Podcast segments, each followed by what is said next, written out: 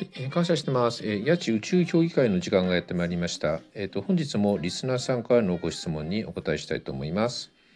えっ、と本日のご質問なんですけれども、えっ、と八千さんいつも楽しく聞いています。ありがとうございます。ひとりさんの神様はあなたを絶対に見捨ていないというのお話をしてほしいです。お願いしますというご質問なんですけれども、うんとこの前ねあの天国にえっ、と帰られたねえー、筑波大学名誉教授のね村上和夫さんもねあの地球上のね、えっと、あらゆる命っていう、まあ、人間だろうがですねその動物だろうがその微生物だろうがあとあらゆる命はね人間がねその人工的に作ることはできないっていう話をされててね。それであのかつてね、えっと、無機物から有機物のねあの生成というか無機物を作り出すことあ無機物じゃない無機物から有機物を作り出すことに成功したね川田薫さんという方はねその実験の中でねその命っていうのはその体っていうかその有機物っていう体がね出来上がった後からね命が入ってくることをね発見したんですって。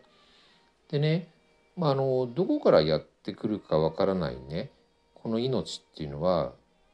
もちろん人間が作れるわけではなくてですねでそのそういうその不思議なその命っていうものの源っていうか一体じゃあ誰がその命を与えているのかっていう話なんですけど、まあ、これをねその村上和夫筑波大学名誉教授は Something Great っていう呼び方をしてたんですけどね。まあ簡単に言うとねあの神様っていうことだと思うんですけど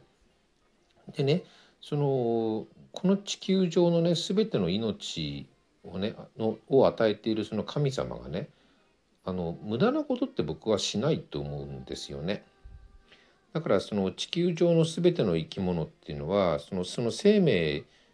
そのものにね何らかの意味があると思うんです。だからねその僕はねそこにはその優劣もないっていうかね例えばねあなたが先に死ぬべきとかね私だけだがね、えっと、生き残るべきだとかそういう優劣って僕はないと思うんですよ。うん、まあね優劣を考えてるのは実はね人間だけでねあの動物はねあの自分たちの命に優劣を考えてる動物って実はあの全然いないんですけどね。うん、でねあのそういうその命全ての命には意味があるっていうかね生きてる意味があるとしたらその命っていうか生きてるもの全てって神様にその祝福された存在なわけですよね。だからねその神様ってそのその我々にねそのあなたにねその罰を与えるようなことは僕はしないと思うんです。だからね結局神様っていうのはあなたを見捨てることは僕はないと思うんですよね。でねそのもしねそのあなたを見捨てない神様にねもしねお礼をしたいっていう話であれば僕はねその与えられた命をねその最後まで全うすることがね僕がね最大のお礼神様へのお礼じゃないかなと思うんですよね。うん。もちろんねひとりさんがおっしゃってるようにこの人生を幸せに生きて人に優しくするっていうのがねあのもしできればね、まあ、これもね満点どころかね200点300点ですね。うん。だからね僕はねあのせっかく与えられたねこの命をねあのね最後までね本当に全うできればね僕はねすごいなって思うんです。うん。まあ、たまにはねこういういいことも言ってみたいなと思いますけどね。